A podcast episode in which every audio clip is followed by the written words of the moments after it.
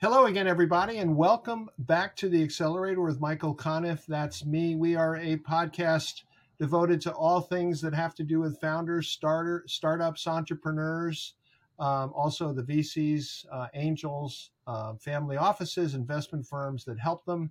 Not to mention accelerators and incubators. It's a really it's a really long list. Remember that we are on all the major podcast platforms. Um, if you happen to get a chance to, to, to subscribe, that would be great. Also to rate us, give us a nice high rating if, if you feel that way, if you feel good about what we're doing. But a uh, good example of what we do is today we have with us on the accelerator Giulia Imperatrice. She is the COO of the WEVE Acceleration in New York. And we're going to talk about all kinds of international acceleration today. Welcome, Giulia. Great to have you. Thank you, Michael. Thank you so much. Excited to be here. Yes. So tell us, um, I want to get into your story, um, uh, your personal story a bit, but tell us about WEVE Acceleration and what is your niche in this ecosystem? Because I really think it's pretty unique um, as far as I know, as far as I've been able to find out.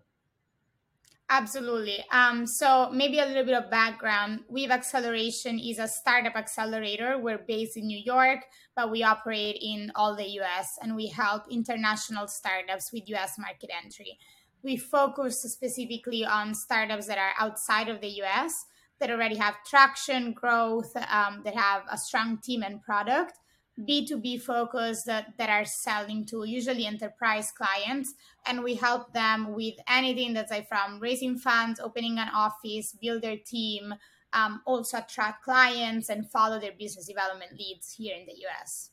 So that's a lot. Now, what what is how do you manage to do that? I know you do generally do not charge the participants or take equity. So how do you how do you make this happen? Right. So our business model um, it's different according to the partner we're working with. We have one line of the business is working together with corporate and governments, and that's where the majority of our startups comes from.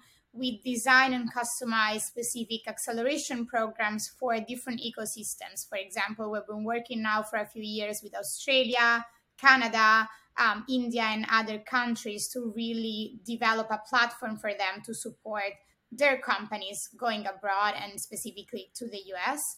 And we also have our own flagship program that is dedicated to all international startups. We have a rigid selection process for that one. So we only accept five to 10 startups per batch. And for that one, we do charge a flat fee directly to the companies. And that is called Plunge, is that right? What's the um, name of No, that? that's our it's our flagship program. So flagship program. Okay, sorry. Um, so so why would a country, and I assume you might go to the trade ministry or the State Department or something like that. First of all, I guess, where do you go within a country? And what's your pitch to them to support a company coming to WEVE in New York City? Yeah, so it's a pretty easy pitch because every company more or less has to go at a certain point to the US if they do want to scale and grow their business. It's one of the biggest market in the world, especially for um, you know B2B customer developments, but it's just like a huge market that most international companies have to keep in mind.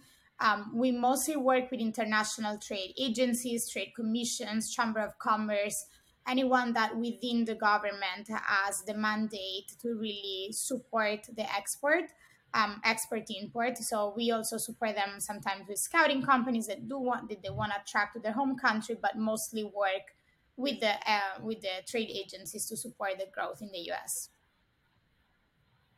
So, what would be an example? Say you go to Australia where you do a lot of business. What's your pitch to them, and why should they support what you're doing? Yeah, so um, with them, they have a very strong fintech community. They had a, a, lot of very interesting startups that have grown internationally, that have become unicorns, and they do want to support that ecosystem and help them continue developing. It's great for Australia because eventually that's where the headquarter of the companies is, of the startups, and if they do grow their business internationally they're going to bring even more um, you know money into their, their home country hiring more employees keep growing their business at the same time they don't really have that platform in the us because mm. they are not from from here originally they don't have the network they don't have the means and so that's where the partnership begins. Our pitch is more an understanding of the needs and like where they're coming from, what their companies need, and then we design together what is the best tool to achieve those goals and objectives that they have internally.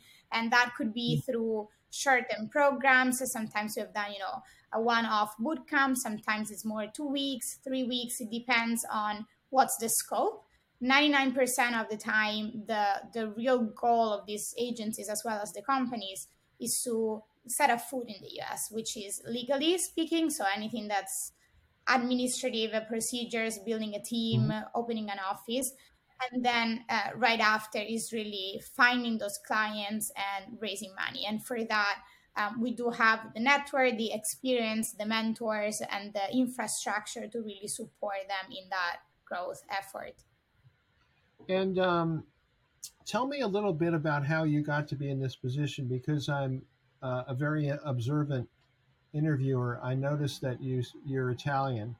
Um, so you're you're an Italian in New York, working with startups and and councils and uh, um, state departments and chambers of commerce all over the world. So how did and you're not that old, uh, Giulia. You're quite quite young, um, in your twenties.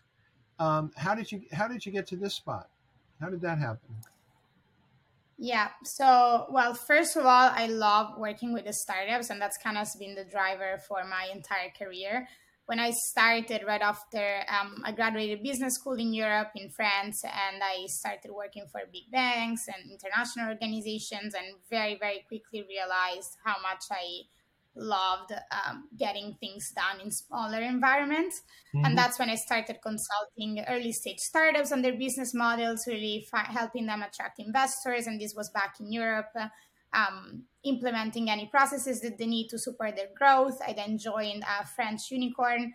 Um, and specifically help them structuring their US partnerships to grow in the US. So that kind of was the initiator of my current role, um, and very quickly realized I wanted to be broader in scope and reach. And that's when I joined the accelerator originally as a manager for their program and then kind of expanded the scope to be working with more international organizations. Mm.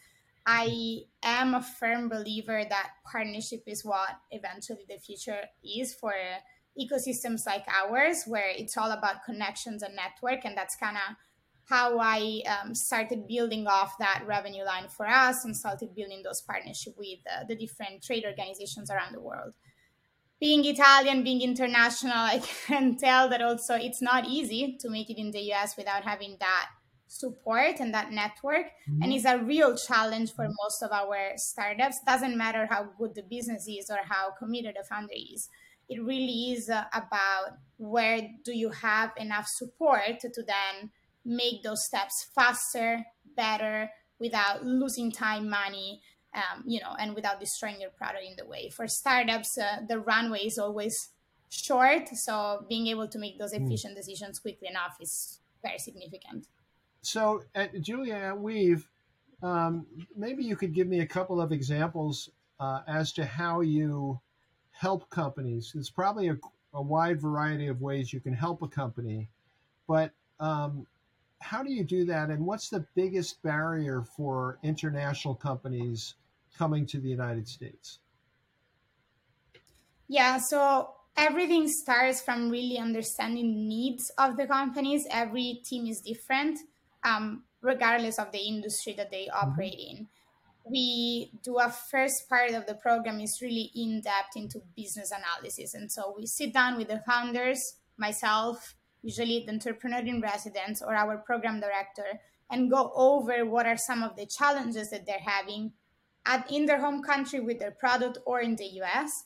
And then, based off of those challenges, we draft what is a roadmap, a KPI roadmap, where we identify what are some of the immediate next steps that they need to take that we can support them with, and what are some of the more long term goals and what processes we can set up in place together while they're in the program to then get there in a six or 12 months um, period of time. So that's kind of the very beginning. And then we execute in the short term, and our programs are, as I mentioned, two weeks up to three months. So depending on what's our time horizon, we set up those different KPIs. And what we do as a second step is usually customizing that story um, and making sure that it resonates with the us market. Um, and i'll make some quick example but you know we can have companies that are selling to big uh, international banks or financial institutions in europe or in asia or in australia or wherever else that not necessarily resonates with the regulation the market the clients and the needs that those institutions have in the us and so mm. the first step there is, and the biggest challenge I would say also to answer your question is really understanding that your market it's different even when you have the same client or even for the same product. And so the very first step is crafting that story, outlining what's your unique selling proposition for those clients in the US, and then after that is done and we are sure and like we validated with a few mentors in in the program with potential customers that are also in our network once that's validated we help them with concretely business development. And so sitting in front of the right person in the right company um, to being able to present their their product and solution and and hopefully that's going to spark a collaboration and the backside of this is that our team internally constantly works to build up that corporate network that will be interested in those solutions. And so we kind of also work as enabler for corporate partners to mm-hmm. find and identify which startups in our network are the right ones to help them with the challenges they're having. And so in the selection process, we keep that in mind as we're recruiting the companies for the next batch. Um, eventually we win if it's a win-win situation. And so if the startup are able to concretely present their solution and for the corporate if that is a match and is actually what they need um, internally and so if they're able to then close an agreement. And that's one side. Mm-hmm. the other side is if the founders are also looking to raise funds in the us which is very common. Mm-hmm. um, obviously it's an expensive market. As we know it's capital intensive. If you need to build a team in the us that naturally follows uh, market acquisition and, and, and, traction. We help them structure what their fundraising strategies. We don't necessarily invest ourselves or connect directly investors. Yes, if it's a good fit, but most of the times we actually help them structure what their fundraising should look like. How much they should be raising, at what valuation, for what scope, how would they deploy that funding, and then put them in front of the right investors to not only validate that, but to start building those relationships for when they are ready to go out and put out their asks.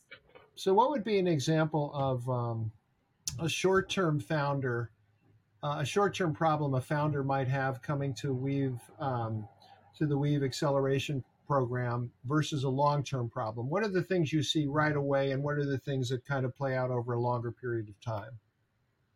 Yeah. So right away is getting access to enough uh, market to validate those statements, right? Like, so if first, if what I'm saying now is that a bank might have a KYC problem in the US, that's very different than the one in the U in, in Europe because their process is different for customer validation.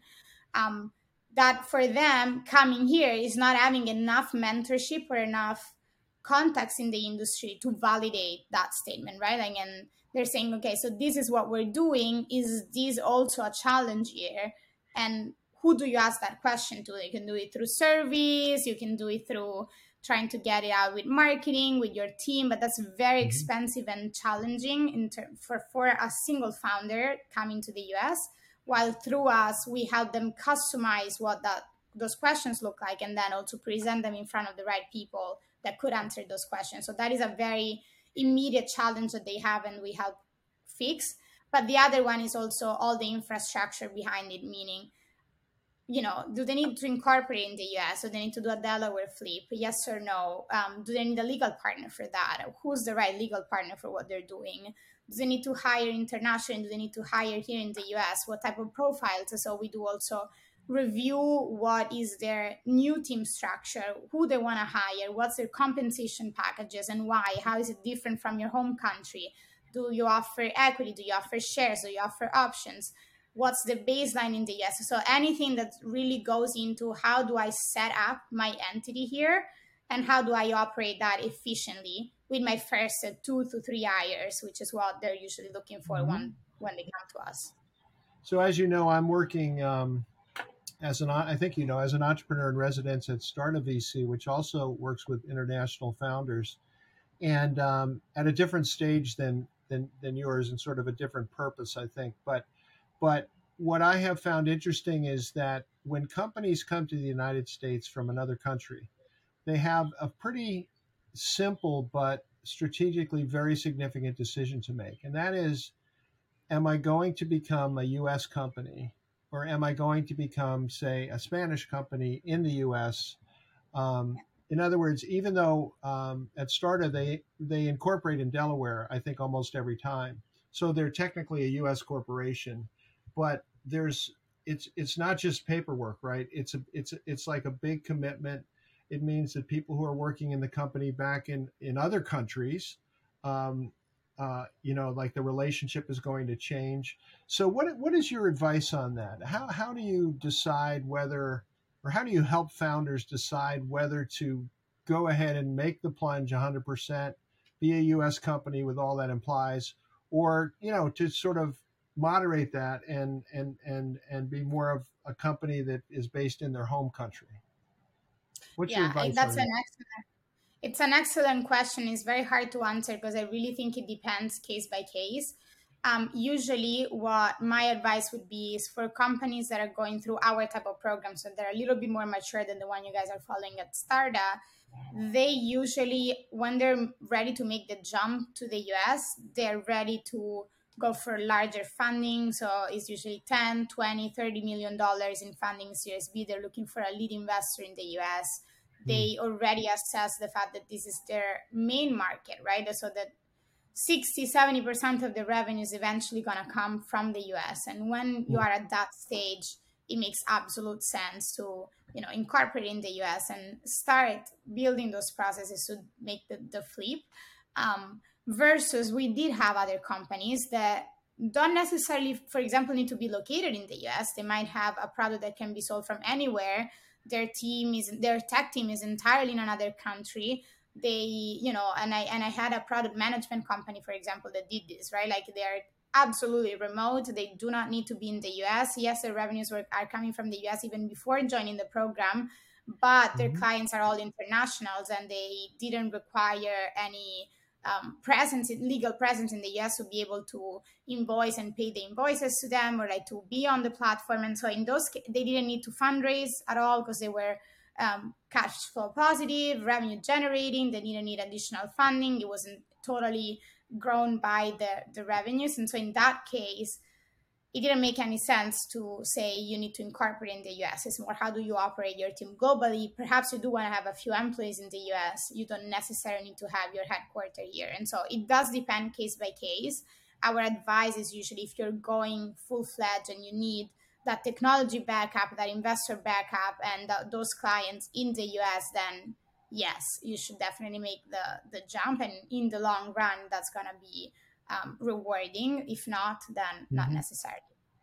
Yeah. Now, now, to what degree? I had a founder say to me recently, um, "Oh, geez, I gotta, I've got to come to New York. Got to come to New York." To what, to what degree do you think that founders um, in other countries have this, uh, have this? I would call it an American dream you know this idea that you know i'm going to go i'm going to be elon musk. I'm going to come from south africa. I'm going to you know change the world. How how much of how real is that? How much of that is for is for sure is uh is is yeah. out there? The dream you don't how need to like my my my short answer to that was just like be you don't need to be here to validate and test your market because we have and I mean, the pandemic taught us this, right? Like we have been running programs remote, entirely remotely for two years, and we had companies yeah. closing deals with huge financial institution fundraising, like right anything, and they didn't move from their own house. So it is possible to move the needle even virtually, especially today in 2022 for sure. Um, so there's a component there that I would say is being mindful of when you want to put in the resources to do this because there is an element where I can tell you if you are in person, it's going to make the difference. If you are fundraising, I feel like especially investors have been scarred by the fact that they deployed all of their capital from a, a camera, right? Like in 30 minute meetings. And we're seeing now how that turned out to be versus in over three months with the adequate diligence, meeting the team, knowing the founders, mm-hmm. and that's on both sides. So I do yeah. think there's a, an element for which you should be here when you need to be here, but you don't need to be here at all costs and that is an element i feel of like you know this is the american dream i just want to be in new york i want to feel the energy and they will feel the energy but that is something that they could also do from home and like save resources especially at the earlier stage versus when it's really significant and like the commitment is much more in depth then they should be coming to the us and meet their partners in person especially as they're building out the team but it sounds like you have seen what I'm talking about, where there are founders who it's a big piece of their dream. It's a big, it's a box to be checked yeah. and a big one. And it comes with a lot of advantages. Let's not, let's be clear. But don't you run into things like um, that I've seen uh, at Starta and elsewhere is that if, if somebody decides, okay, I'm going to run this company from the United States, now they have to make sure they have the right visa or green card. They have to be you know lined up in terms of immigration. Um, a lot of times I've seen they have to you know they have to leave the country. They can't stay here indefinitely on a on certain types yeah. of visas. So what what you, what is your advice on that? Do you, how involved do you get in the immigration uh, the immigration conversation? Yeah. Well, it is very painful. I recently was talking about this because um, I'm I'm not sure if you heard, but there's maybe there's to be an entrepreneur visa. I think it didn't really pass through House and Senate yet. Um, the W visa that would be just specifically for certain founders, which I think would encourage more and more founders to come and get access to a visa. But the visa process is extremely painful, um, especially if you're not at that stage of growth that justifies it there's a you know there's the investor visa that's very not very easy to obtain but is pretty simple. Like if you meet the criteria, it's very likely you're gonna get it. Depending on the country, it's gonna take more or less time. We get involved to a certain degree, but immigration is something that is really founder by founder. There's uh, so many different type of visas that finding the right one um, is based on who you are, what's your skill set, what's your background, and what your company does. What's the investment that you put into the company? Are you gonna open an office here or not? How much are you gonna mm-hmm. invest in the company here?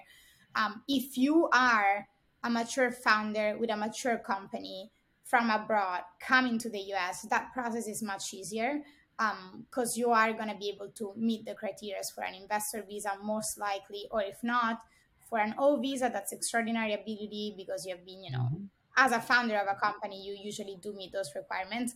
As an early stage founder, on the other hand, you don't necessarily do. And so that becomes very tricky and very complicated to stay long term and to be able to run our operations. And I also just think it's a lot, you know, of energy. So the US is not an easy market. It's complicated. And so if 100% of your time goes into finding a visa, being able to stay here, try to run operations, and you kind of forget of your team at home, that eventually is going to hurt your growth as a company in your country that, you know, it's something that no founder should want to have. Yeah, it's it's tough. We're talking with uh, Giulia Imperatrice. She is the chief operating officer at WEVE Acceleration in New York City. They work with um, companies from around the world. They also work with uh, government agencies from their home countries to finance um, um, at times to finance their programs.